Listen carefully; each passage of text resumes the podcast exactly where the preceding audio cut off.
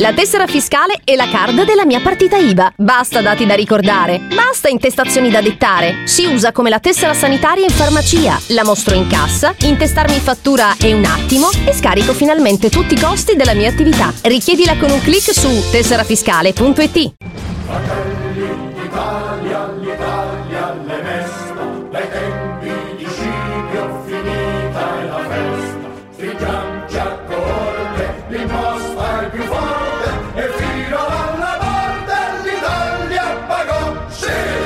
I conti della belva. Di Carlo Alberto Carnevale Maffè, Oscar Giannino, Mario Seminerio e Renato Cifarelli. Buongiorno cari ascoltatori della 24, benvenuti a questo inizio di fine settimana. Qui c'è sole, immagino che ci sia sole dalle previsioni che vedo in l'asta parte del nord Italia. Sono le 9-7 minuti, 29 primi, grazie per l'ascolto come sempre in diretta in podcast ai conti della belva con l'umilissimo Laccia Calzari dei compari eh, miei di cui sono eh, felice di eh, essere discepolo e naturalmente loro invece il contrario in studio Mario Seminerio e stiamo aspettando che si paracaduti da qualche parte del mondo in arrivo eh, il famoso Carlo Alberto Carlo Carnevale Alberto, dov'è? Carlo Alberto Carnevale dov'è? Eh, e poi s- sentite una risata in sottofondo chi c'è di sottofondo che ridacchia? Renato Cifarelli, buongiorno a tutti. Come è andato il giro innanzitutto per lavoro? Tutto bene? Ah, sì, beh, è stato il solito giro di corsa, nel senso che due paesi del Sud America in cinque giorni non lasciano poi ah, no, calcolati non sei andato per turismo, ma l'aria e il mercato lì come vanno? Eh, l'aria lì è così e così, nel senso che ci sono un po' di problemi sul- sui valori delle materie prime, sapete che io opero poi Eh, come agricoltura, quindi ci sono un po' di problemi sui prezzi agricoli che stanno portando non situazioni molto, molto diciamo, eh, di crescita in, que- in quel tipo di paese e poi hanno sempre i soliti problemi di economie praticamente dollarizzate, quindi molto legate a quelle degli Stati Uniti e quindi sono non un periodo brillantissimo. No, non un diciamo periodo così. brillantissimo, Però, però- ma questo mi sembra che sia un po', almeno per, quel- per il nostro settore, mi sembra che sia molto, molto diffuso in tutto, in tutto il mondo. Poi Aspetta che avevo, avevo che- un impatto ottico, cioè ho avuto un nervo ottico che mi ha che impedito di, di- di- di coordinare co- le sinapsi perché è arrivata una specie di nuvola di colori acidi che è la nuova tuta del, del motociclista astronautica psichedelica del professore Carlo Alberto. tutta quella gialla in modo che, So, è- in modo Dai, che Adesso sentirmi vedano. Però- criticare però per i colori dal mio eh. compare Oscar Giannino Io mi sembra un paradosso de- di Capita Dalton. Cioè, anche c'è questo. Kelvin che si risveglia dalla tomba. Capita il anche mondo, questo. il mondo che varia questo qua. Allora ragazzi, eh, naturalmente noi aspettiamo le vostre telefonate come sempre all'800 24 0024 eh, per eh, Whatsapp e gli sms.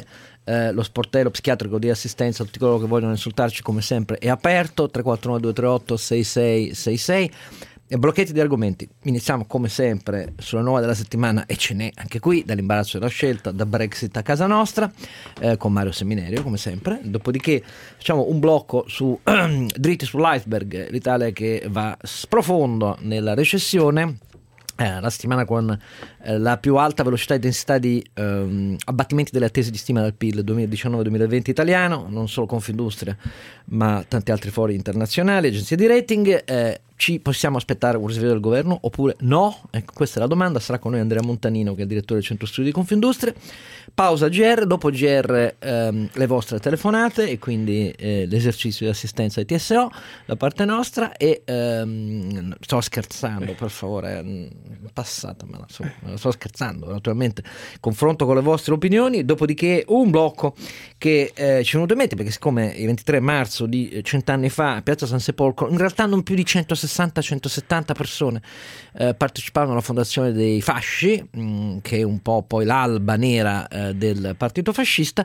Ci siamo Eh, detti... specifichiamo nel 1919, Un secolo non fa, nel due. 2019. No, no, No, so fa, che la gente magari fa. si confonde. Eh, no, no, è mm, fatto bene a dirlo, ma comunque un approfondimento e sarà con noi l'autore di un libro che è appena uscito, eh, il cui titolo è appunto Alba Nera, perché poi scopriremo che in realtà molti lo hanno dimenticato, ma fino al 1925, dal 22 al 25, sorpresa sorpresa, il signor Mussolini e il fascismo eh, quando non c'erano ancora leggi fascistissime, insomma aveva una politica eh, economica liberista, pro mercato, anti-inflazione, eh, per la concorrenza e sapete chi insorse e protestò Confindustria? Questo è esattamente... e infatti Alberto De Stefano che era uno dei grandi, dei più grandi uomini eh, liberali di mercato e che era il ministro in quei tre anni, tre anni che ovviamente vengono poi dimenticati in nome del protezionismo, dei dazi dell'autarchia, che però piaceva ai ceti dirigenti italiani, guardate la storia come si ripete, e, e fu cacciato via. E allora noi vogliamo ricordare questa strana storia, ehm, ovviamente senza nessuna nostalgia, senza nessuna apologia, ci ricordiamo bene che cosa è stato il fascismo.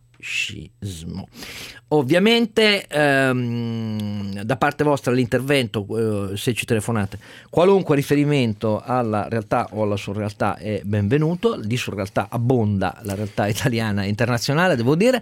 Ehm, una nota personale, avevo promesso un chiarimento eh, sulla mia non più mm, esistente agibilità di giornalista per oggi.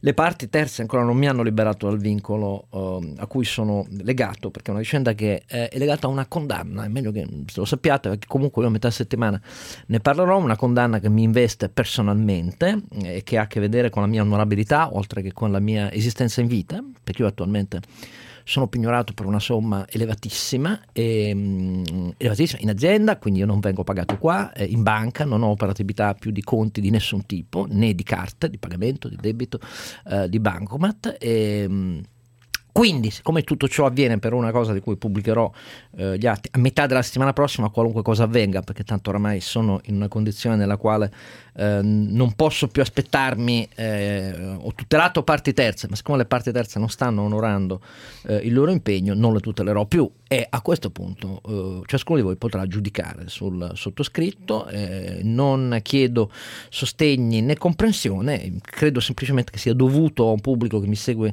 da tanti anni eh, rendere ragione del fatto che io così ovviamente non, non me la sento mm, più, mm, non sono fisicamente più in grado di fare questo, devo inventarmi altre cose e, e lo farò senza credere di essere insostituibile. Benissimo, Eh ma no, intanto andiamo... benissimo no, Oscar, facci esprimere la nostra solidarietà. No, no, la solidarietà non puoi esprimerla perché non sai No. di che si tratta. Però eh, quindi di fronte a questo nessuna solidarietà è una condizione personale di mh, grande difficoltà ed è una condizione di fronte alla quale però io posso dirvi una cosa, leggerete quando pubblico tra metà della settimana prossima, credo, ehm, rifarei tutto quello che mh, ha, ha condotto a questa situazione. Non, ehm, io i miei errori li pago, li ho pagati veramente, ho commesso errori molto gravi nella mia vita professionale e personale.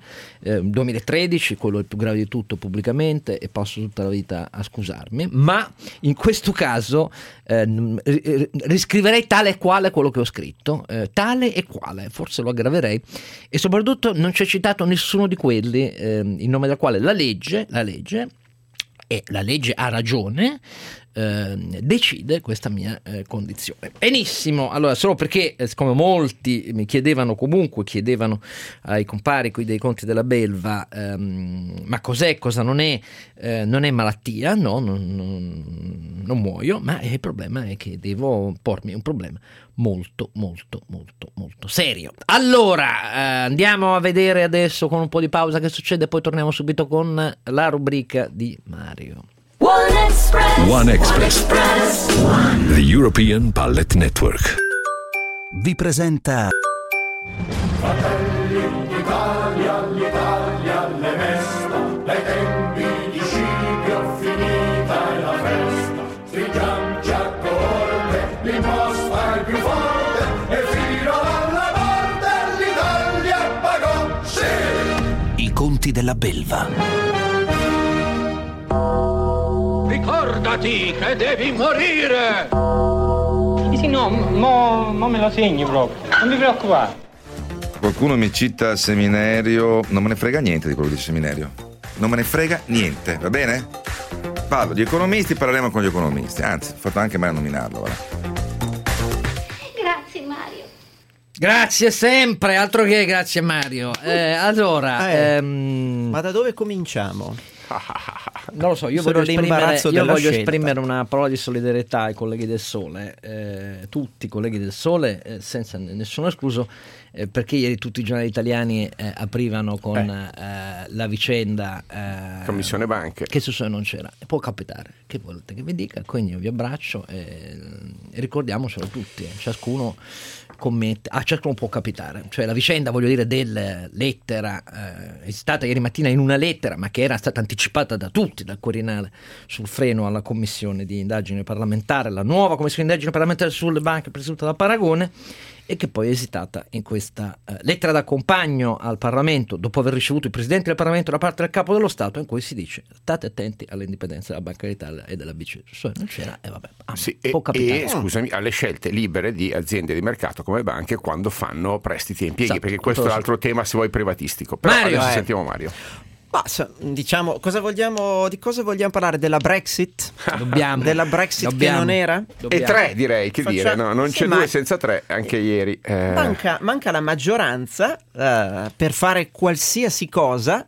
Per cui eh, il mio timore è che questi ce li becchiamo alle elezioni europee Sicuro, rinvio di due anni. e ce li trasciniamo dietro ancora come la zavorra che sono da 40 anni all'interno Ah, dell'Unione Europea. Siamo proprio alla vendetta. No, beh, alla vendetta. Io, guarda, la vendetta piuttosto mi ricorda, come dire, un, un discreto numero di personaggini che Eh. eh, il 24 giugno 2016 e mesi successivi scrivevano, imbrattavano pixel, dicevano che era un trionfo, un modello, la Brexit sta funzionando e per quello non vi dicono nulla eccetera eccetera però diciamo che siccome l'archivio è il mio signore avremo modo Sì, di tornare tempo vedrai. Esatto, di tornare su questa cosa. Tra l'altro, eh, ieri l'Ufficio Statistico Nazionale Britannico ha pubblicato i conti nazionali britannici del quarto trimestre 2018.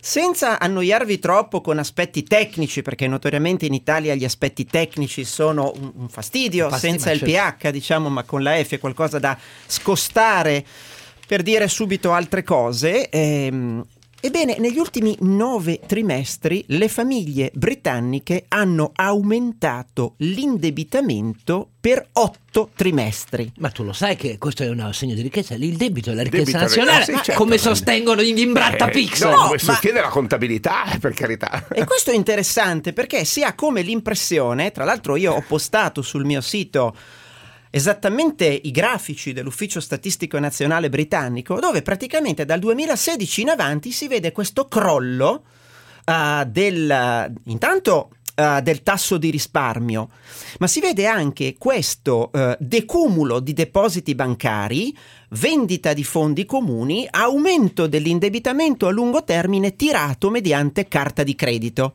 Questo è veramente affascinante. Se poi aggiungiamo il fatto che tutti e tre i macro settori dell'economia britannica, quindi imprese, famiglie e pubblica amministrazione, hanno saldi finanziari negativi, vi faccio una domanda da un milione di sterline. Secondo voi come si chiude il cerchio quando i tre macro settori hanno saldi negativi? Ve lo dico io, si importano capitali a debito.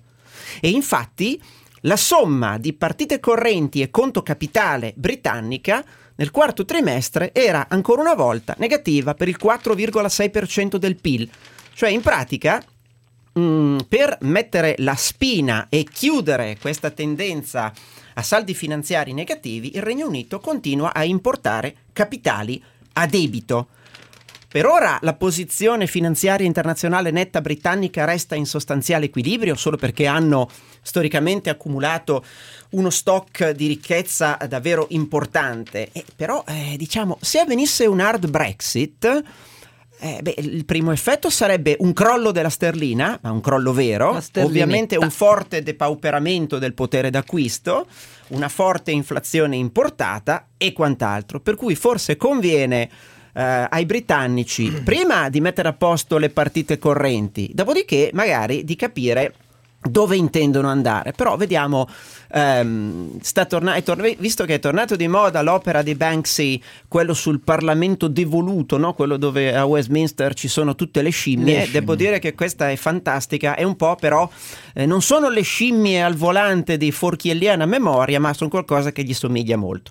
Io mi auguro solo che comunque non finisca sul, eh, sul Consiglio straordinario europeo convocato ieri da Donald Tusk per il 10 aprile a dover decidere l'Europa, che deve decidere all'unanimità, vi ricordo per chi ascolta, eh, senza una proposta precisa britannica, perché io temo che invece finirà così, cioè eh, sarà una cosa in cui sarà- deve assumere l'Europa la responsabilità. Guardate che è terribile, perché questo significa, quello è veramente un precedente terrificante, un paese che attiva l'articolo 50 e poi dice le conseguenze sono tali che valutatele voi perché noi non siamo in grado di gestirle. Io temo che questa possa essere la cosa più probabile perché in tutti i voti a raffica succeduti a Westminster in queste ultime sessioni non si vede l'ombra di una soluzione possibile. No, no, ma infatti sono eh, alcune minoranze che si elidono.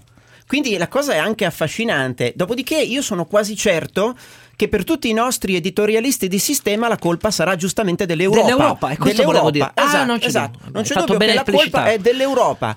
Dalla Va disfunzione erettile alla forfora a quant'altro, la colpa è dell'Europa. Eh, Allora, eh, eh, io ti invoco però un, un, un- commento, oggi c'è l'intervista di Paragone su Repubblica, Paragone anteriore della TV non è un'intervista, sono solo dichiarazioni, il sistema ha paura di me e quindi siamo a Paragone contro eh, Mattarella che viene considerato ovviamente il difensore delle Alien banche versus ladre. Predator, No, no, diciamo. ma io dico che no, io non, non lo, non lo dico con rispetto perché poi conosco Gianluigi da tanti anni, cioè non è che io gli nego la piena legittimità a dire quello che dice, eccetera, eccetera. Penso che la seconda commissione parlamentare d'inchiesta per esibirsi sotto elezioni, un po', ognuno può tirarla come vuole, la corda. Forse dovremmo parlare più seriamente dei problemi che restano irrisolti nel nostro sistema. Però tu che Eh, dici, io- Mario? Ma io volevo, sì, mh, credo che a parte questo, a parte che questa è stata la settimana in cui si sono moltiplicate le previsioni economiche che vedono questo paese messo maluccio. Ehm, questo lo vedremo, eh, mi pare che ci siano tutti i presupposti, però io vorrei che ad un certo punto si capisse che se ad un quadro esterno che si è fortemente deteriorato soprattutto in Europa, si aggiunge un quadro inte- interno fatto di un'incertezza devastante, con uno spread che non intende scendere, perché guardate che malgrado quello che dicono, come dire, conduttori di TG, editorialisti e quant'altro, se voi continuate ad avere lo spread in area 2,50, 2,60, voi crepate lentamente ma inesorabilmente. Quindi non venite a dire e però ha ripiegato, però è sceso sotto 2,50, perché queste sono stronzate. Questo spread sta corrodendo questo paese. E tra l'altro, poi ne parleremo anche con il nostro ospite sulle previsioni del centro studi Confindustria. Uh, naturalmente io adesso aspetto il primo genio che scrive ma Confindustria, il centro studi Confindustria è quello che avevo previsto che in caso di no referendum saremmo morti tutti. Eh, ve lo dico prima io così potete risparmiare i polpastrelli sulla tastiera. A parte questo, mi è piaciuta moltissimo ehm, l'audizione polifonica dei commissari straordinari di Alitalia Ah, alle commissioni meraviglia. attività produttive congiunte, Meraviglia. dove da un lato si dice serve tempo, che però in realtà non è un invito, dall'altro si dice a FS sbrigatevi, altrimenti l'azienda va in liquidazione. Battisti, mi dispiace, io pa- parlo direttamente dall'amministratore delegato di Ferrovie dello Stato, lo, lo sappiamo che era un altro candidato, hanno scelto lei perché doveva sostenere questo accordo e mi dispiace darle solidarietà, perché come vede adesso lei va sul banco degli accusati perché la minaccia è la mettiamo in liquidazione per colpa tua, perché non stai trovando i soci, Comunque una cosa io- incredibile. Io, io ho qualche rumor sul fatto che eh, dei noti concessionari di Stato eh, potrebbero entrare nella partita, come sai eh, Oscar, che in cambio di una piccola chiusura di una partita aperta, Esatto. diciamo, potrebbero mettere qualche miliardino Magari per, per cominciano per A. No, anche perché sì, e offrono tante piste d'atterraggio, ma direi migliaia di chilometri. Cioè, avete capito punto. che cosa vi sta dicendo, caro Alberto? per Di qual è il livello di minaccia per ottenere gli ingressi? Questo qua, nell'economia delle relazioni e delle concessioni pubbliche. Sì, sì, avete capito bene, io lo esplicito perché tanto non ho più molto niente da perdere. Del resto viviamo in un mondo straordinario. Avete visto l'intervista di- del sottosegretario Geraci di oggi in cui annuncia che è, è un'intesa, quella con la Cina, scritta per parte scritta da lui, non c'è niente di impegnativo, è un'intesa promozionale. Ma è un'intesa promozionale! Cioè, Ma ci sono le paese per un'intesa Ma promozionale. no, ma capito, ci sono Oscar? delle cose che a me lasciano, ma veramente superano la fantasia. La verità è che è così, in realtà non c'è un impegno giuridico, non E c'è un impegno dovevamo contrattuale. rompere con il G7 È una lista la NATO, auspici, l'Unione. Europea. Io non lo so, ragazzi, ma siamo veramente. è- è fa- tutto ciò è fantastico perché non mi era sfuggito l'intesa promozionale canale. Vabbè, ma Scusate. poi danno anche le pentole, immagino. no? Per Esatto, cui- cioè, ma richiamiamo in vita degli esperti della televisione di Berlusconi all'esordio quando era in un sottoscala. Vabbè, Ma quindi vabbè. sul treno poi mettono le persone eh, che fanno il viaggio e ci vendono le pentole? È possibile, co-marketing si chiama, però devono essere cinesi quelli che vendono le pentole, attenzione. No, ma voi, voi- guardate che io non, non- sto facendo sul serio, cioè nel senso che c'è davvero un'intervista. Ma all'It- all- all'Italia finisce così, Oscar finisce con uno scambio politico tra eh, una nuova cordata di concessionari o comunque aziende di Stato che si prendono a carico del, del- del- del caro estinto. Che vuoi che ti dica? Eh, eh, Io non lo so, io mi auguro di no. Se fosse così, nasce sotto la, la peggior stella del- dell'economia relazionale. E, e a pagina 37 del Corriere Cina. Ma economia cosa- relazionale con i cinesi? Cioè, saremo No, stupidi, che eh, cosa- però. ma, eh, comunque, detto tutto questo, Vabbè. amen. amen. proprio. Allora, eh, Renato, tu, tu ci hai fatto capire che non, non hai- non vedi grandi segni, però, anche sui mercati internazionali. Nel tuo settore, sto dicendo. Ma eh, sai, il nostro settore è molto legato all'andamento dell'agricoltura. Ti faccio un esempio: Eh, al nord non ha piovuto assolutamente. Immaginati come possa andare la stagione del giardinaggio, che è uno dei settori. Tanto per eh, capire Ecco, tanto per capire come, Eh va- eh come vanno le cose, insomma. Perché poi l'economia, eh, la gente si dimentica che è fatta di connessioni e di Ah, sì. Tutti cercano sempre di semplificare, semplificare, ma la verità è che sono tutte connessioni e eh, complessità molto molto elevate. Allora, eh, la famosa storia della farfalla che batte le ali da una Eccetera. parte e viene a tempesta dall'altra, in fondo in economia però ha un suo fondamento, perché quando tu hai una situazione in cui non si capisce cosa farà l'Inghilterra, non si capisce cosa succede con cinesi e americani, non si capisce cosa succede all'euro, la Germania sta cadendo, c'è una situazione nell'automotive che è uno dei, dei comparti Ecco, te, la fammi- confermo, fammi- te la confermo, ieri sera ero con eh, un gruppo di imprenditori del settore e ho sentito veramente No, pianti disperati, pianti disperati. perché ci stiamo suicidando con la fiera del diesel che eh, eh, è stato un atto di suicidio tecnologico Europeo. industriale, devo dire Sì, la sì, verità, è un- è una cosa europeo. in- imbarazzante, io vedo i dati eh, di indecisione sul, sul- e questo a valle comporta, anzi a monte diciamo che della filiera, comporta che cosa? Che tutta la filiera della componentistica, delle lavorazioni si sta, sta andando sostanzialmente in stallo totale, stallo totale. No, ma Lo- poi cioè, quello che la gente si dimentica è che tu, allora, la gente non compra la macchina perché pensa che arriverà l'elettrico. Quindi la- chi produce le macchine, facciamo un no- un nome a caso, FCA, produce meno macchine. Producendo meno macchine compra meno dai fornitori che fanno i componenti per le macchine, E così i via. quali compreranno Ah, no, meno, certo. Ma- da- ma- ma al di là della- investiranno meno e non comprano da quello che fa eh, le macchine utensili, tutte queste persone daranno dei premi di produzione più bassi, la gente avrà meno soldi, comprerà meno al supermercato, avremo un calo. Cioè, Questo nel alla breve, fine è ma nel medio periodo funziona. l'incertezza, caro Renato, sta bloccando gli investimenti. Sì, Tutti, sì. Come sai, l'automotive si muove a cicli di 3-5 anni. Quando ti manca completamente la visibilità sull'orizzonte tecnologico, io eh, eh, ieri ero in colloquio con una nota- un noto gruppo automobilistico tedesco, mi dice noi presenteremo la macchina elettrica, ma mica per venderla, non sappiamo se possiamo venderla, la presentiamo giusto per poter dire qualcosa al mercato, sperando che la gente ci compri diesel. Oh, ecco, questo è quanto. Ricordo che la stima del 2018 dell'automotive in Italia è 93 miliardi, tanto per Beh, io ti leggo le siamo- previsioni eh, per gli investimenti fissi lordi in macchine di trasporto che l'anno scorso sono cresciuti comunque del 4%, meno 1,9% Sì. l'anno- in quest'anno nell'anno corrente, un crollo verticale. Oh, e in questo non dimentichiamoci mai, la politica ci mette del suo perché in un quadro di questo tipo che è italiano ed europeo, per l'Italia significa dover spostare l- l- una parte rilevante di quei 93 miliardi che si è piazzata benissimo nella parte elevata delle eh, catene di fornitura di tutti i big player mondiali, bisogna spostarla perché c'è una dislocazione verso il fatto che un quarto del mercato di matricolazione nuovo è Cina eh, nel mondo di oggi e quindi bisogna aiutarla a fare quello. E noi cosa abbiamo fatto? La politica cosa ha fatto? Ve lo ricordate? Il bonus malus, il, il decreto sull'auto secondo le propulsioni e naturalmente tutto questo eh, l'hanno fatto da par loro, ci hanno dato la mazzata con uh, ulteriore incertezza che si somma a quella complessiva di cui parla Carlo Alberto, naturalmente l'impegno che c'era poi, che era il 2 marzo che scadeva, a fare la misura attuativa del decreto, non l'hanno Disatteso. fatto. Quindi loro danno solo le botte, Certo. incamerano i risultati negativi e poi si siedono sulla Eh, punta a forma conica appuntita del paracarro. ma Cioè, Oscar, una roba da... anche sui, sedere il paese. anche sui peer, anche sui peer siamo ancora Pazzesco. bloccati completamente. Abbiamo bloccato con tutte le contraddizioni di quello strumento finanziario. Hai, hai prosciugato anche un piccolo flusso che andava in ogni caso in investimenti in economia reale, con tutti, ripeto, tutti i suoi limiti. anche Molto quello piccolo, bloccato. eh. Molto piccolo. Va bene, torniamo tra pochissimo. L'Italia, l'Italia, le mesta, dai tempi di Scipio finita è la festa. Stringiamoci a corte, l'imposta è più forte e fino alla morte l'Italia pagò, sì! I conti della belva. Mai ti dice qualcosa? Eccoci qua, eccoci qua, cari ascoltatori.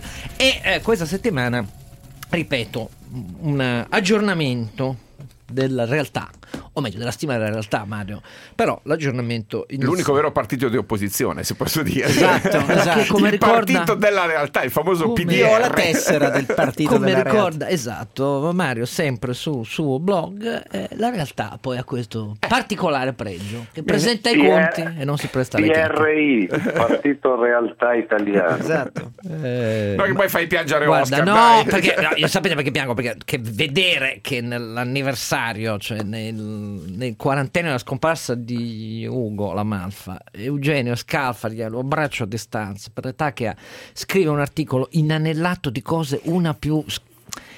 Perdonate, Ma sai che ho smesso di corretta leggere e Scalfari? sbagliata. Penso, ho Cioè- iniziato a volermi bene. cioè, Ugo La Malfa non ha fondato il Partito d'Azione. Il Partito d'Azione non è mai confluito nel Partito Repubblicano, ma si spaccò in due perché metà andò con il Fronte Popolare, cioè, per, per dirne alcune. Cioè, per favore, Vabbè, però, per appunto, favore, Eugenio, per favore. cioè- ecco, comunque, eh, in 40 anni il mio pensiero a, a Ugo La Malfa, rigorista, europeista, occidentalista, eh, tutte cose che oggi lo metterebbero nell'angolino e verrebbe sbertucciato, però forse avergli dato un po' più retta sulla finanza pubblica, non sulla televisione a colori, Non sulla- nome ecco, della realtà- tolto le parole di bocca, non sulla Eh, televisione era, a era convinto che l'Italia non potesse permettersi troppo progresso tecnologico perché le famiglie non avevano potere d'acquisto. In questo sbagliava. Però, Mm. sentite, allora, 0% di crescita attesa per Confindustria Virgola se va tutto bene. quest'anno, Eh. se va tutto bene, con un deficit che va a 2,6, altro che tutto il dibattito se fare 2,4 o 2,04 in cui sul mondo,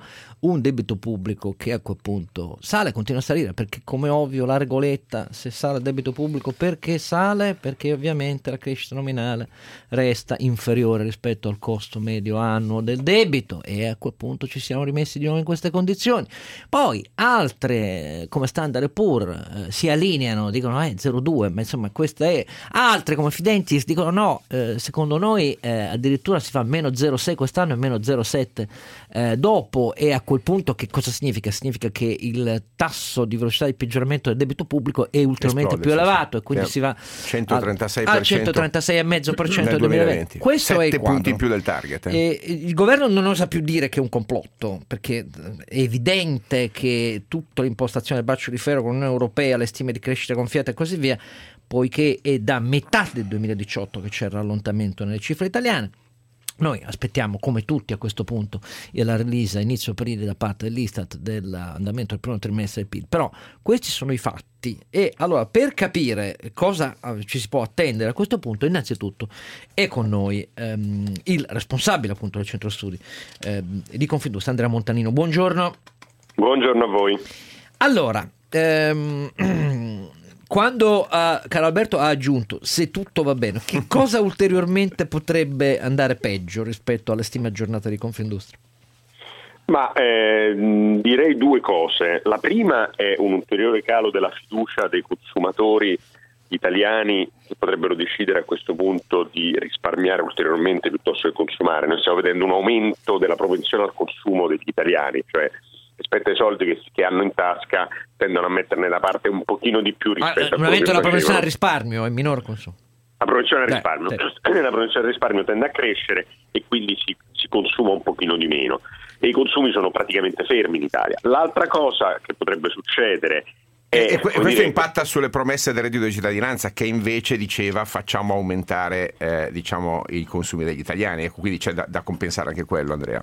Sì, ma diciamo che i consumi via reddito di cittadinanza un po' cresceranno e noi stimiamo un effetto positivo perché ovviamente sono soldi che verranno messi in circolo, anche se diciamo che c'è stato un impatto annuncio, cioè l'aver discusso per sei mesi di come finanziare il reddito di cittadinanza e quota 100 e di averlo fatto alla fine in deficit, cioè senza avere soldi ma facendoci riprestare dai cattivoni dei mercati internazionali che ci hanno dato i soldi per fare il reddito di cittadinanza, questo ha portato lo spread a crescere e la fiducia degli operatori a calare. Quindi dire, c'è stato un impatto iniziale negativo, adesso ci sarà un impatto positivo sui consumi, ma dire, la somma probabilmente non è lontanissima da zero di questi due, di questi due effetti. Poi ci sono gli investimenti privati che stanno crollando, noi stimiamo un segno negativo per il 2019 sugli investimenti privati, dopo anni invece che sono cresciuti, che erano cresciuti molto. Meno 0,7 dite proprio eh, quest'anno. Non- beh, Eh. diciamo sugli investimenti privati In, eh, diciamo, in macchinari, quindi tolte le costruzioni, diciamo meno 2,5. Sì, sì, quello sì, specificamente su macchinari. E beh, lì Sui l'effetto macchinari che è la componente però importante. È importantissima, diciamo, certo, perché è quella che influisce sulla produttività, Andrea, questo è il problema. Esattamente, consideriamo che nel 2018, che come avete detto non è stato un anno brillantissimo, gli investimenti privati erano cresciuti quasi del 5% e nel 2017 dell'8%, Dell'8%, adesso, sì. e adesso è un meno 2,5%, quindi come dire è un, è un, è un Cioè, erano diventata la voce più dinamica della, per il resto asfittica domanda interna, visto che i consumi sono praticamente flat da, Sì, da sì, anni sì. e anni. Insieme alle esportazioni che avevano una dinamica comunque vivace e che ancora quest'anno voi, è questo il concetto di se tutto va bene, perché mi avete messo un 2,6 di esportazioni che è un atto di fiducia nella, nella cre- nella continuazione di una crescita per quanto più fragile mondiale, Andrea.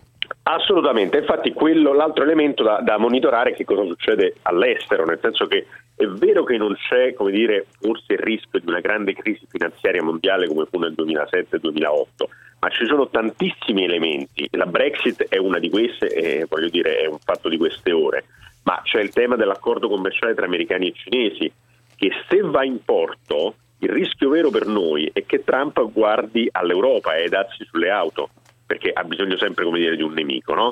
e il surplus commerciale che la Germania ha con gli americani è molto, molto grosso.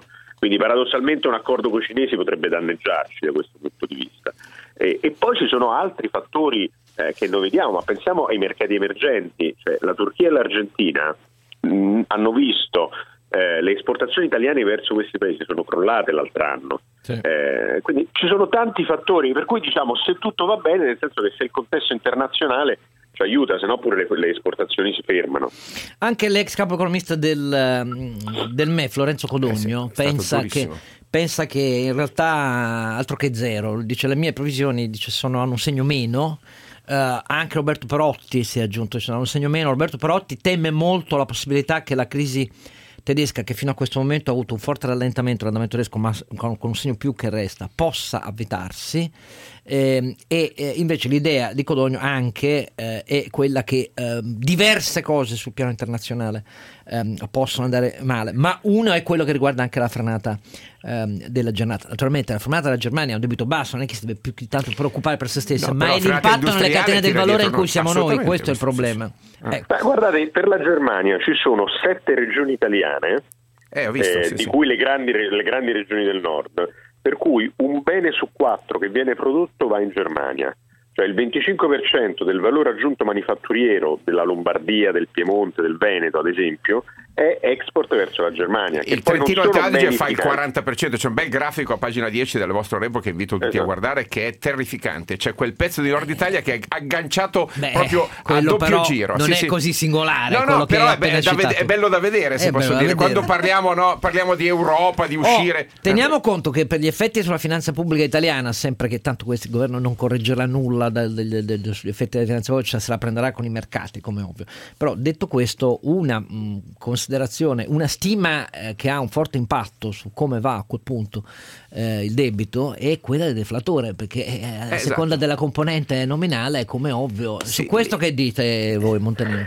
Ma guardi, allora sul, sul deflatore del PIL, che è fondamentalmente quanto cresce la parte nominale della Sì. ricchezza italiana, tanto per capirci, eh, tutti i governi eh, italiani sicuro, ma direi del mondo, tendono sempre a sovrastimarlo, Già. quindi far vedere un PIL nominale un pochino più alto rispetto a quello che poi è la realtà, perché poi è una cosa che statisticamente non è neanche facile da misurare. Noi vediamo una crescita nominale abbastanza più bassa rispetto a quelle che sono le stime ufficiali del governo e questo determina un rapporto deficit-PIL e poi un andamento del debito-PIL eh, diciamo peggiore.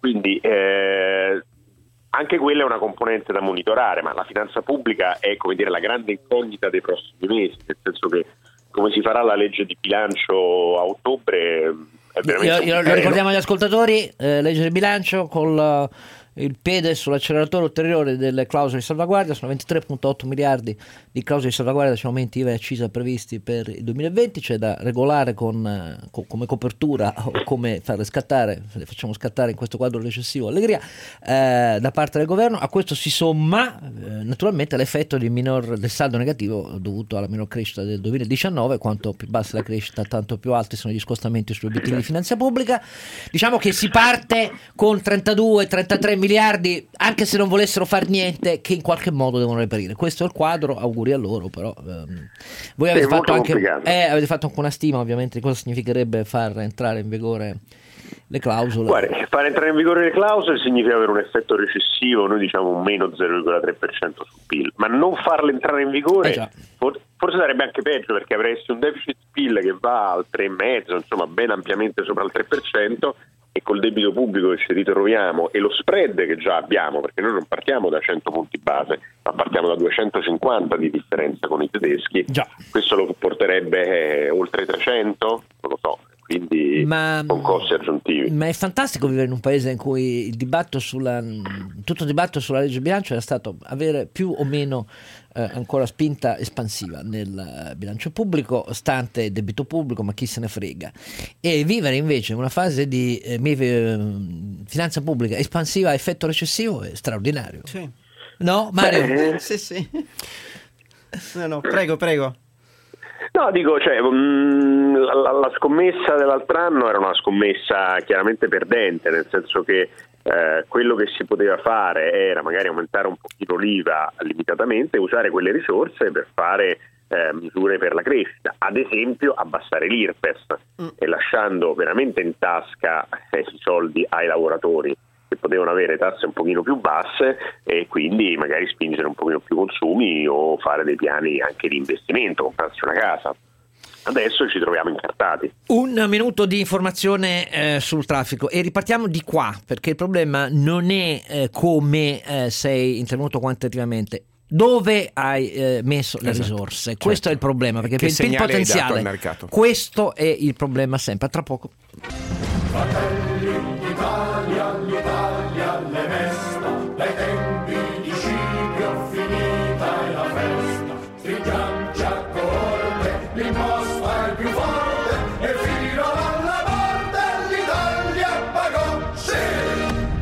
sì! I conti della belva. Perché, cari ascoltatori, il problema è che se voi spendete 10 miliardi, 10 miliardi per quota 100, il cui effetto è gli autobus che girano per l'Italia, finalmente si può andare in pensione, pazzesco. No, il problema è finalmente si alza ulteriormente il debito previdenziale, questo capiscono i mercati, a spese dei più giovani, questo i giovani non lo capiscono ma lo pagheranno. E nel frattempo eh, naturalmente trovi intere storie della pubblica amministrazione che ottengono per questo l'effetto di dover chiamare i chirurghi dalla pensione perché altrimenti le sale operatorie restano vuote da una parte e dall'altra il reddito di cittadinanza, cioè noi cosa facciamo? Utilizziamo denaro pubblico da una parte per pagare la gente che lavora per non lavorare e dall'altra lo utilizziamo con il reddito di cittadinanza per pagarla per accettare lavori eh, che sono al di sotto della soglia che gli paghiamo comunque per non lavorare, cioè queste due misure hanno questa fantastica cosa di usare i miliardi a questo fine. Ecco, rispetto alla crescita del lungo periodo che si fa con misure per la produttività, cioè gli investimenti, cioè cioè eh, tagli strutturali non perfettini ogni anno della platea IRPEF per portarne a casa i voti e rendere più distorta e ancora più incredibile l'iperprogressività dell'IRPEF residua, come il governo ha iniziato a fare e vuole fare ancora per l'anno prossimo, ma invece con quello che ha detto Montanino, cioè con delle misure universali che servono ad alzare la capacità d'acquisto. Questa roba qua serve per la potenzialità, per il PIL potenziale. Però, caro Alberto, mi pare che non l'abbiamo vista. Tu che dici? Beh, ci aggiungo anche un quadro, scusami, eh, critico dal punto di vista bancario e qui il report ne parla molto chiaramente, c'è una combinazione di fattori, fiducia in crollo, sia delle famiglie ma soprattutto delle imprese. Quindi ciclo di sostituzione dei macchinari che si era avviato e si è interrotto brutalmente. Per via perché- delle scelte su superammortamento e Beh, iperammortamento di questo se- ci ho governo. detto, sai, drogare i cicli di sostituzione non è mai una buona cosa, però Eh, gli italiani capito, sono però. abituati a una certa dose di morfina industriale, qui lo- ce lo vogliamo dire Andrea, insomma, che non è il caso che ci, si- ci debba sempre attendere l'aiutino fiscale per poter eh, fare i cicli, ma se sommiamo tutti i fattori questo è quanto. I numeri sulle banche sono preoccupanti perché c'è un crollo veramente sia delle condizioni di credito che della domanda di credito e quindi il vero problema è che le previsioni non sono del 2019 quelle che mi preoccupano Oscar, sono che cosa succede fra tre anni, perché se il paese si inceppa dal punto di vista della capacità di agganciarsi al, alla al ciclo di soluzione tecnologica, io penso che piangeremo per molti anni a venire. E qui eh, torno a chiedere ad Andrea, eh, che previsioni inconfessabili dobbiamo fare per il medio periodo, Andrea, proprio dal punto di vista del- degli effetti sulla produttività de- de- strutturale del paese? Ma allora, eh, noi cresciamo strutturalmente diciamo un punto di PIL in meno dell'Eurozona, l'Eurozona tolta l'Italia, comunque un problema di fondo c'è. Eh, è vero che negli ultimi anni questa differenza con l'Europa si stava riducendo. Ma perché al erano loro a 2000 rallentarla però il tasso di aumento, non che noi la- l'aumentassimo. No, no, no, in realtà cresce- loro più o meno crescevano sempre uguali e noi crescevamo un pochino di più. Insomma, sono cose quasi impercettibili Eh, adesso, non è che eh, dobbiamo esatto, dire esatto. che avevamo raggiunto eh, gli altri. Eh, però qui si tratta, come dire, di veramente di scelte di medio periodo. Cioè, se io ho deciso di mettere 10 miliardi a deficit, beh, forse posso fare un grande piano per le scuole e le faccio diventare tutte delle grandi scuole super tecnologiche. Posso puntare sulle università e quindi sulla formazione del capitale umano. Posso puntare su eh, grandi investimenti pubblici, cioè sono tanti soldi, perché noi qui parliamo di circa 10 miliardi all'anno per Sì, i sì. prossimi tre anni messi Sì, sì. diciamo sul piatto, no? Quindi nel medio periodo si potevano fare eh, delle cose, soprattutto si dava fiducia al paese. Adesso eh, le previsioni inconfessabili, il nostro rischio è di continuare a crescere intorno allo 0,5% ogni anno, una cosa di questo genere, Eh, ma questo piano piano ci allontanerà da tutti gli altri e poi non avremo più le risorse eh, per puntare sulle cose che servono. Qui non si parla mai di intelligenza artificiale, non si parla mai di eh, sicurezza cibernetica, cioè ci sono dei grandi temi su cui gli altri paesi si stanno muovendo e noi no. Oltretutto, caro Alberto, io non so eh, quanto questa eh, evoluzione eh, in forte rallentamento verso lo zero, segno meno confermato ehm, dell'economia italiana, sia già incorporata nelle previsioni del sistema bancario quest'anno per fare margini utili ai bilanci, perché ho l'impressione di no, perché se noi vediamo qual è, perdonami, la risposta istituzionale venuta fino a questo momento al sistema bancario italiano, il sistema bancario italiano diciamo, ha cooperato con la politica perché ha teso ad- a rallentare il delta temporale in cui trasferire il costo clienti del Certo. pro- problemi che ci sono con Oltre lo spread sul costo di- raccolta. Oltre no? a farsi carico di una bella Oltre fetta di debito pubblico che sta sui bilanci ed è una Però spada di Damocle. alla eh. fine, alla fine eh, non è che puoi farne a meno perché fai la San Vincenzo, perché i bilanci bancari col costo di intermediazione e il margine ordinario, quelli continui a non farlo. Eh, ho, ho capito che hai alzato a, a vette incredibili il margine commissionale per fare i bilanci, Sì, tra un ma po', resta tra il un po' fatto... ti entrano nel portafoglio, te lo capito? portano via Ecco. come, come co- Eh, proventi, capito, commissioni ma e FIS, lo diciamo, dico- perché i margini sono spariti. Eh, lo, lo- lo dico perché questo inevitabilmente il sistema bancario si trova nell'obbligo di fare un'ulteriore restrizione. O mi sbaglio, caro Alberto? Cioè, io non No, lo no, dico no, non ti accusandoli sbagli. cretini. Non ti sbagli, Eh, riprendo Che il- dice eh, anche riprendo- Montanino? Che, eh. che impressione ha Montanino? Ma l'impressione è che le banche hanno costi elevati e margini eh, abbastanza ridotti, anche con i tassi diciamo, non particolarmente alti dal loro certo. punto di vista. Quindi è chiaro che il sistema bancario, come peraltro già sta succedendo da anni, andrà incontro a ulteriori eh, ristrutturazioni e forse anche a delle ulteriori eh, come dire, eh, fusioni tra banche per eh, fare un po', di, un po' più di efficienza. eh, vedremo. È chiaro che con le, regole, con le regole di sorveglianza che comunque stringono sempre più sulle banche e le rendono, gli chiedono di essere patrimonializzate e solide e questo eh, non fa altro che però anche restringere un po' l'offerta di credito. Quindi sono tanti elementi, regole, eh, costi elevati e margini bassi.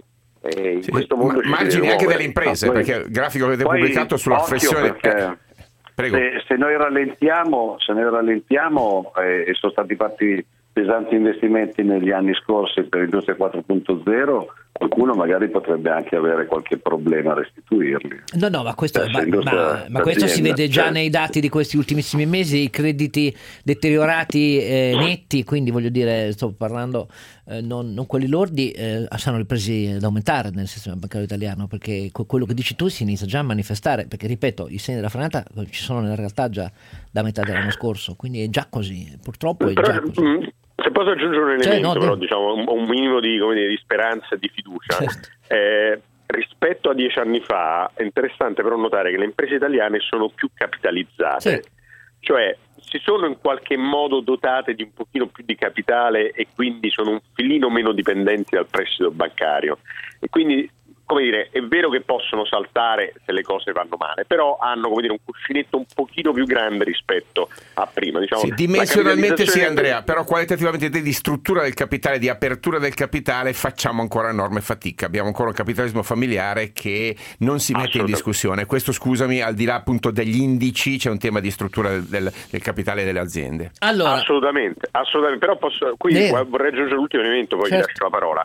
E dobbiamo ragionare anche di che cosa fare in Europa, perché sono cinque anni che si discute di una cosa che si chiama mercato unico dei capitali, Giusto, che vero. potrebbe far affluire Certo. più capitali alle imprese italiane o francesi, comunque europee, eh, capitali alternativi. Certo, un quindi, capitale diciamo, un po' di- esigente però in termini di governance, che non si misura solo in termini di tasso di interesse, ma in termini di trasparenza e di impegni a lungo termine, caro Andrea. La, la Capital Market Union questo è, questo è. eh. Però, per esempio, eh, io, io- dico questo, Andrea, parlando del mio editore, del tuo datore, cioè il sistema associativo delle imprese potrebbe fare molte cose, nel senso che i piccoli, la totale maggioranza assoluta, il 95% dei nostri associati, l'accesso al al mercato dei bond e al mercato eh, equity non ce l'ha.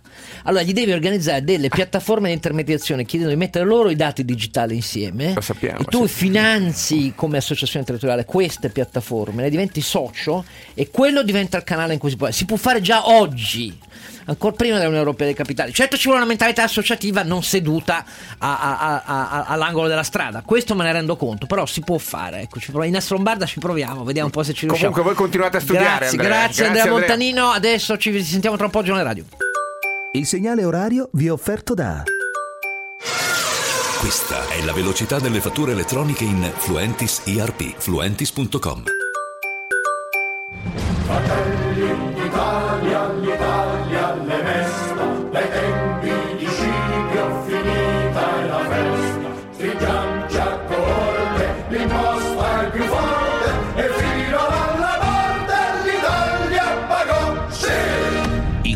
della belva. Allora, eccoci tornati cari ascoltatori, eccoci tornati con i nostri compari, al gran completo per telefono c'è sempre il nostro agricoltore Renato meccanico, cibernetico, l'intelligenza artificiale delle susine, delle pere, eh, de- le pere adesso pere, non volevo, le eh, lo, pere. so- lo sapevo, vai. Pere, Volevo pere, dire, pere. parlavo del Portiamo le frutto. pere, E pere. qualche cetriolo, se posso dire. Eh, Pere guarda- per tutti. guarda, il cetriolo gira ma qui. eh. Ma è possibile mai che alla vostra non più verdissima Fate età abbiate ancora un immaginario sessuale da adolescenti? No, mi ci Caro Alberto. Ma io Mi lancio, ma va, eh. Vabbè, Oscar, io sono adolescente. Signor- signore in ascolto, fate qualcosa con questi Signore in ascolto, quello di su o... Quello di su! Oh! Signore, virgola, Oh, ma chi vi prende Virgola. oggi? Adesso quello di su, il paradiso, perché qui sono subito Sì, partiti sì. gesti apotropaici. Su, giù. Ah, ragazzi, ma avete Ma anche qualche. il signore di giù secondo me è più sfizioso, dai. No, ragazzi, rivolgersi a Verona per l'inferno e come andarci. Ah, sì. Scusate se ve lo dico. Però, Allora, però Zai ha detto che lui è eterosessuale convinto. Convinto, Convinto. perché- sì, sì. Convinto. È la frase più bella della settimana. Zai ha detto che lui è, et- ve lo dico da eterosessuale convinto. Ma la no, io ho capito, ma scusate, era separato, c'era con vinto, maiuscolo Raffaella Vinto, credo Ah, che sia il nome di una Mi signora. manca, mi manca. No, no, ma adesso io ho capito male forse. ma- eh, Ragazzi, No, perché bisogna essere convinti, non avevo capito questa cosa. Ogni tanto ho dei dubbi, immagino. Cioè, io, Ma voi non avete capito, oggi l'iscrizione a un partito, de- a un partito di questa maggioranza prevede come ovvio l'obbligo di dichiarazione della propria identità sessuale e perché altrimenti non tirano la testa perché non va in paradiso. Ma, signori, ma voi non avete capito l'evoluzione del mondo? La fede politica è diventata una cosa che ha a che vedere con eh, l'indice dei libri proibiti. Scusate, ma non mi dire, caro Renato, che tu non ti sei munito di uno di questi mh, bei portachiavi con il piedino del feto. Cosa da pazzi? Cioè, io non so, viviamo, Eh. viviamo in una condizione nella quale mh, non so più cosa. Preferirei non commentare, Oscar. No, ma io non commento, nel senso che la Cioè, realtà che supera ogni tipo di fantasia. Ogni tipo di incubo più che fantasia in questo caso. Sì, mh, va bene. Allora, sentiamo il nostro ascoltatore Paolo che ci chiama dalla provincia di Roma. Paolo, prego. Eh, sì, pronto. Eh, voi siete catastrofisti, parlate tutto nero, tutto male, tutto che va male, non dite mai nulla di positivo, però non parlate mai di un fatto. E In questi ultimi, ultimi due mesi la borsa è salita del 18%. Allora gli investitori non sono festi, evidentemente c'è qualcosa che crea fiducia. Ecco, vorrei che mi spiegate, voi, voi che sapete tutto, com'è possibile che Guarda, con la, so tutto e lascio- economica che c'è, Guardi, glielo dico subito, io non so, io non so del- tutto, eh, però le dico questo. Siccome eh, avrà visto in settimana, eh, se segue il dibattito economico, se segue la borsa, l'avrà visto, ehm, che è, è accaduta una cosetta che riguarda il mercato americano, quindi il mercato finanziario leader poi al mondo, e cioè mh, l'inversione dei rendimenti rispetto a lungo e eh, breve periodo, che è uno dei classici segnali della recessione di quelle belle grosse perché dal 1978 a oggi in tutti i sei maggiori episodi recessivi è sempre avvenuto ed è puntualmente tra noi, tanto per parlare, che cosa si vede nelle serie storiche? Cosa si vede nelle serie storiche? Esattamente quello che dice lei, che eh, tra ehm, il diverso delta temporale in cui si manifesta l'inversione dei rendimenti tra lungo periodo e breve e l'esplosione vera poi della crisi ci sono eh, quarter, trimestri, numero diverso di, di crisi in crisi in cui sa cosa succede? Quello che ha detto lei è esattamente assunto come prova del fatto che non stiamo andando in recessione le serie storiche dicono invece quello Beh, tanto per dirne una ecco poi. Però, però consideriamo anche l'elevato peso delle banche sull'indice principale italiano. E perché dico questo? Uno si aspetterebbe il contrario, è controintuitivo. In realtà, ehm, diciamo, le banche italiane hanno ridotto la presenza di non performing loans. Eh, c'è una robusta grazie alle GACS di Stato Sì, eh, c'è una robusta speranza che la Banca Centrale Europea assisterà nuovamente con una nuova ondata di TLTRO, cioè di prestiti a tasso zero, stracciato o negativo. Quindi, siccome la borsa vive di aspettative, è chiaro che questo è stato oggettivamente un miglioramento. Poi, ripeto, io analizzerei sui listini maggiori quanto i listini maggiori sono rappresentativi della realtà del paese e quello italiano forse un pochino, lo è pochino. Ah, poi abbiamo altri nomi, Eni, Enel, Terna, cioè tutte società che bene o male, ah, Snam, società che hanno eh, un andamento legato per un motivo o per l'altro a delle contingenze favorevoli, anche perché sono gestite oggettivamente bene, però pensare che tutto questo sia ehm, una sorta di specchio fedele del paese, cioè quello che mostra il Fuzzy Mib è uno specchio fedele del paese, anche no, anche perché se andiamo a vedere altri indici minori, il quadro, quindi non blue chips, forse il quadro non è così roseo. Io invito sempre tutti quelli che guardano agli indici maggiori di borsa per farsi un'idea della congiuntura a guardare con uno sguardo più disincantato e più scettico. Sì, eh, ci ho detto, rimettiamo tutto in contesto, un anno fa il Fuzzi Mib era a 24.300, oggi è a 21.300, no? Solo per punto. capire che c'è stato Ah, un recupero su posizioni Speriamo che hanno tenuto Sì, in aver considerando, considerando quello che è successo nell'ultimo Esatto. bimestre del 2018, se nel primo trimestre 19 recupera in Comunque, parte quello che ha perso. Ragazzi, il problema è che eh, non voler vedere che ci sono delle ragioni oggettive italo-italiane che hanno accresciuto e reso più intenso e rapido la perdita di velocità di crescita che nel- dalla fine del 2013 si era fermata in Italia. Sono ragioni italo-italiane che intensificano Come l'effetto del rallentamento internazionale e lo dico apposta infatti. Allora, chi non vuole vedere questo, chi non vuole vedere il fatto che la componente della domanda interna che cade di più e che quindi ci porta in recessione sono appunto investimenti e fiducia delle imprese, si deve alle misure assunte. Questa roba qua sì che si deve alle misure assunte da questo governo, mentre la bassa produttività multifattoriale viene dagli anni 90. Ma la componente che frena di più e che ci porta col segno meno, ripeto, meno investimenti, meno fiducia, questa si deve alle misure di questo governo. Se non volete sentirlo ve lo dire, benissimo, girate, mettetevi il catrame nelle orecchie, fate quello che volete, ma questo è un dovere dirlo. Continuate a scrivere lamentandovi. Ve l'abbiamo già detto cosa dovete fare. Non ascoltateci.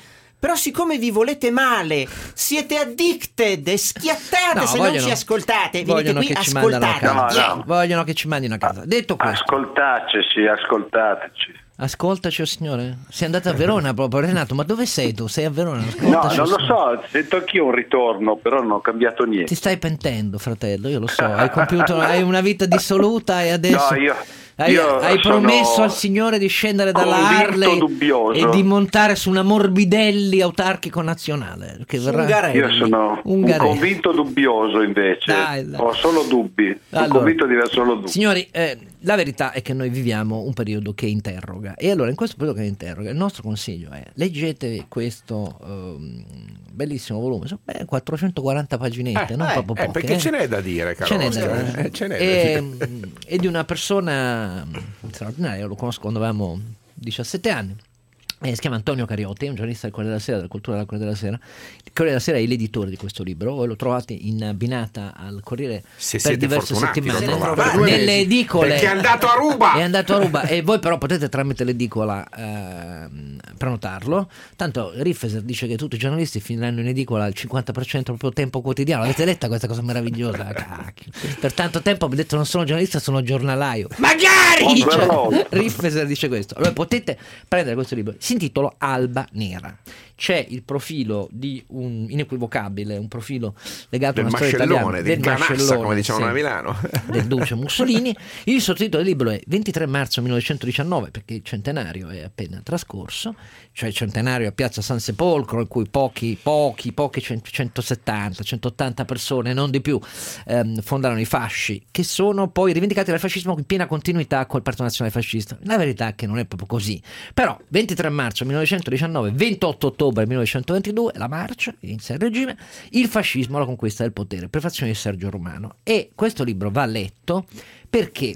Perché noi, caro caro Alberto e caro Mario e, e caro Renato, ci siamo fatti un'idea. Perché andando a vedere, pochi ricordano, pochi ricordano che quando mh, in questi tre anni di guerra civile italiana, questo, diciamocelo perché il libro di Antonio Cariotti estende, approfondisce questa categoria che solo con Claudio Pavone, ricordo Sergio Romano, entra nella storiografia italiana perché prima non si poteva dire, non piaceva né ai comunisti né eh, ai moderati dire che in realtà il fascismo nasce da una guerra civile che è la stessa che investe i paesi che avevano perso la guerra, eh, la prima guerra mondiale, Germania, gli spartachisti, la Repubblica La Russia. Sovietica bavarese, eh, ehm, L'Ungheria. di Bela Kun, eh, la, la democrazia dei consigli, la Repubblica dei consigli. Cioè, ecco, in Italia noi passiamo attraverso la guerra civile, il signore la vince, però poi quando inizia a governare lui si deve, tra virgolette, accreditare con, con l'Italia. E quindi la politica economica e finanziaria che assume il fascismo tra il 22 e il 25 con Alberto Di Stefano è una politica che pochi si ricordano, però è una roba in cui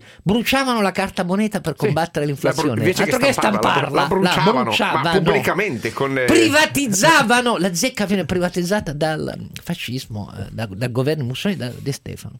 Ehm, per la concorrenza, estende la concorrenza, capite? Cioè, tutte misure, tutte misure per le quali Aspetta che cerco di capire chi casa era contrario. la Confindustria. La, Confindu- la Confindustria nel torretta di 25 Palazzo Venezia. la 20 nel 25 la Confindustria eh, inneggia al fatto che ci, ci vuole invece l'autarchia, i dazi, il protezionismo. Questa è la storia, è andata così. Ovviamente il duce non se lo fa dire due volte, diventa lui il maestro dell'autarchia, il corporativismo, eccetera, eccetera. Però per dire che la storia italiana è un po' complicatuccia, ecco la- quella che abbiamo alle spalle. Caro, caro Alberto, ricordatelo quando tu dai ragione sempre ai tuoi clienti, perché i tuoi clienti la storia italiana ne hanno fatte quasi come i politici. Scusa se te lo dico, chi era contrario alla liberalizzazione eh, del, del- del commercio estero, la prima fatta da Ugo La Malfa? E come te sbagli? Confindustria! Scusate se me lo ricordo, ma anche in quel caso era così. Antonio Cariotti ride perché eh, effettivamente. eh, Vabbè, detto questo, ehm, allora come la mettiamo? Perché sull'autore di questo libro che è con noi in studio, grazie di essere con noi, Antonio. Ciao a tutti e grazie a voi di avermi invitato. Allora, il problema non è il fascino che esercita Mussolini, perché questo è un libro di uno storico, non di un giornalista. Tutti i libri di Antonio Cariotti, se lo conoscete, sono libri veri di storici. Infatti, la comunità di storici riprende solo per questo. Non c'è nessun sentimento nei confronti di Benito Mussolini. Però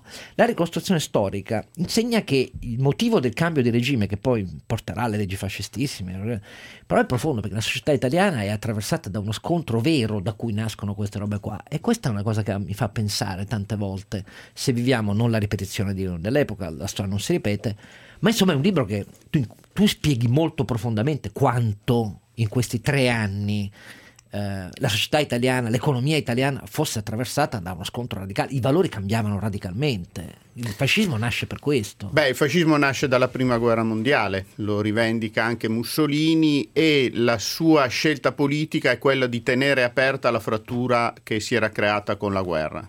Cioè lui riunisce inizialmente a eh, Piazza San Sepolcro gente di tutti i tipi. C'erano Mazziniani, C'erano Massoni. Mazziniani, c'era Regina Terruzzi che è stata una delle più grandi combattenti per l'emancipazione della donna, sostenitrice del voto alle donne e potrebbe sembrare strano, il programma iniziale dei fasci di combattimento prevedeva il suffragio alle donne. alle donne, era libertario all'inizio. Infatti, per questo, per questo oh, mh, è uscito due domeniche fa eh, sul Domenicale del Sole un articolo che dice attenzione che i fasci del 19 sono l'esatto contrario di quello che sarà poi il fascismo organizzato. L'esatto contrario, gentile. forse sì, ho letto l'articolo di Gentile, in parte ha sicuramente ragione perché il programma iniziale di Piazza San Sepolcro viene in gran parte abbandonato, tra l'altro è un programma molto dirigista, statalista, prevede una forte tassazione sulle grandi ricchezze, dice le organizzazioni proletarie dovranno avere la gestione di servizi pubblici purché lo meritino dal punto di vista morale. Invece poi il fascismo del 22-25 fa il liberista. Non c'è dubbio, perché poi Mussolini, però, bisogna dire, di fronte alla rivoluzione bolscevica ha immediatamente una reazione di rigetto. Non soltanto perché, in quanto interventista, vede i bolscevichi che portano via la Russia dalla guerra come al servizio della Germania, in qualche modo inizialmente, ma anche perché si rende conto che la statalizzazione integrale dell'economia è un assoluto disastro. E pur avendo queste posizioni di sinistra, forte tassazione, eh, esproprio dei profitti di guerra e dei beni ecclesiastici, però lui dice attenzione, l'abolizione della proprietà privata significa colpire poi le fonti stesse della produzione. Esatto. Cioè lui dice io sono disposto anche a dare ai proletari in mano la direzione delle fabbriche purché mi assicurino che producono di più.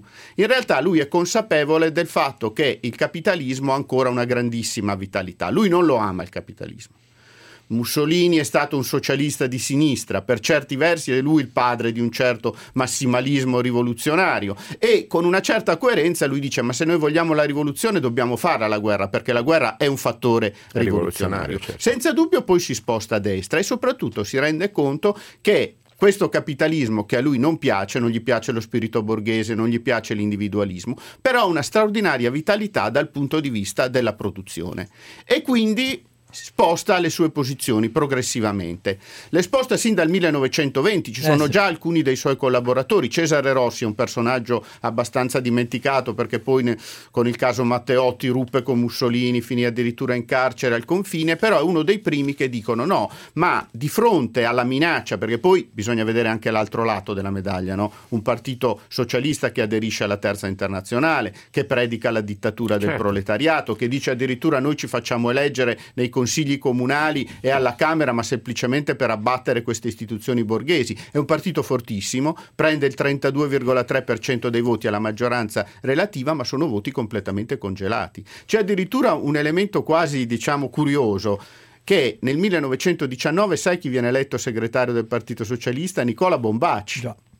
Cioè un signore amico di Mussolini, romagnolo come lui, che poi diventerà comunista con la scissione di Livorno del 1921, ma che poi si riavvicinerà a Mussolini in maniera tale che lo ritroveremo cadavere corte- eh, appeso a Piazzale Loreto. Quindi Eh, vedi i paradossi di questo tempo, di questo tempo così confuso. Ecco, l'idea Però è un tempo così confuso in cui, ripeto, massoni democratici, con l'idea di questo umanitarismo dal basso, e quindi antisocialisti, anticollettivisti, ebrei democratici, perché ce ne sono un mucchio alla nascita dei fasci. La, stessa sala Piazza San Sepolcro la mette Cesare Goldman, per essere di- e, e ce ne sono tanti, ecco, che poi co- col tempo apriranno gli occhi. Eh, c'è di tutto, nazionalisti delle diverse tendenze, perché anche il nazionalismo italiano ehm, non era univoco, per così dire, alcuni dei quali faranno lunghi tratti insieme al fascismo, alcuni dei quali provenendo di lì saranno i più grandi intellettuali del fascismo, perché poi Rocco li, li riviene e così via.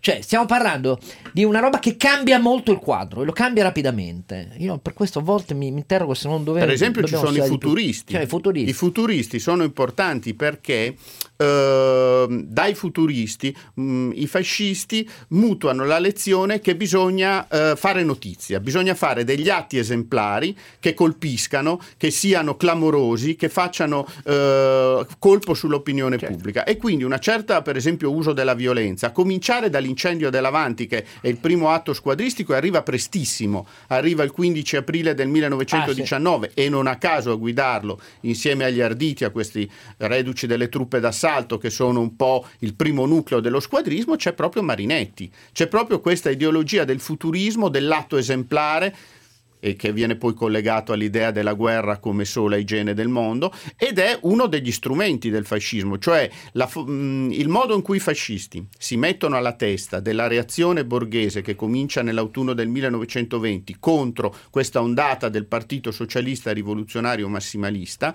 avviene attraverso degli atti esemplari, dei momenti in cui i fascisti cercano l'incidente, lo cercano per fare notizia, lo Esatto. cercano per aggregare la manipolazione dell'opinione pubblica passa attraverso la costruzione di una storia voluta, Ah, non intenzionale, c'è di dubbio. provocazioni. Perché significano soldi poi, eh, Certo. soldi, sostegno concreto, senza i quali non ci sarebbe Copertura, stato. cooptazione dei media, no? E beh, insomma, Antelite avessero avuto Ancora Twitter e adesso su chi metta i soldi davvero e quanti per nascere il popolo d'Italia all'inizio rispetto all'altro.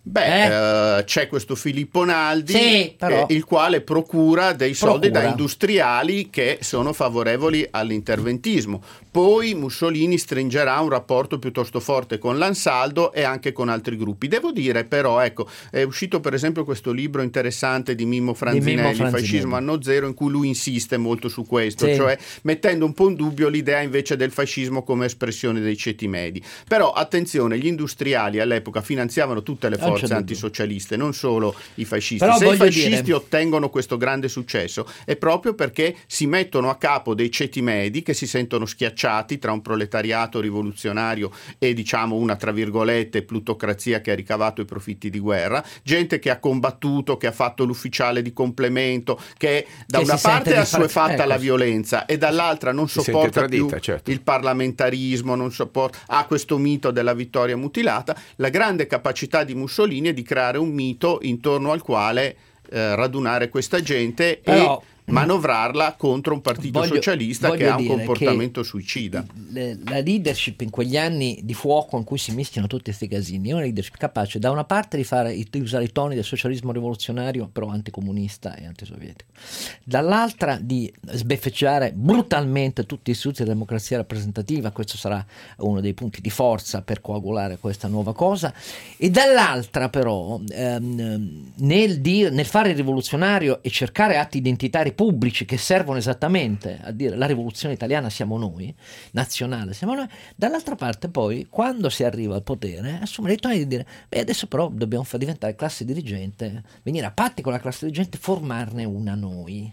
Sposa nei primi anni la tesi di chi l'aveva detto fin intervenendo quel giorno a San Sepolcro fin dal primo giorno c'è un intervento che dice la classe Michele dirige- Bianchi. Michele Bianchi Michele Bianchi, che sarà poi il segretario Esatto, del Partito partito. Nazionale Fascista, è insieme a Cesare Rossi questa quello che... intelligenza non è un'apologia del Duce, stiamo dicendo che eh, i regimi nascono in momenti di forti rotture, mettendo insieme gente capace di cavalcare le cose più incredibili in maniera che sembra logicamente scordinata e logica, facendone sintesi che diventano il magnete di un paese e del suo paese, sistema produttivo. Questo è il, il Mussolini 22-25, ma perché prima c'è quello che dovete leggere in questo libro. Alba Nera di Antonio Cariotti, Corriere della Sera, leggete perché c'è molto di più di quello che in pochi minuti C'è abbiamo molto da imparare, grazie Antonio. Grazie, grazie, grazie, naturalmente. Continuate su Radio 24, grande. Pentiti, fratello Cifarelli, pentiti da Verona. Vai al Vescovado, inginocchiati, mi raccomando. Ciao a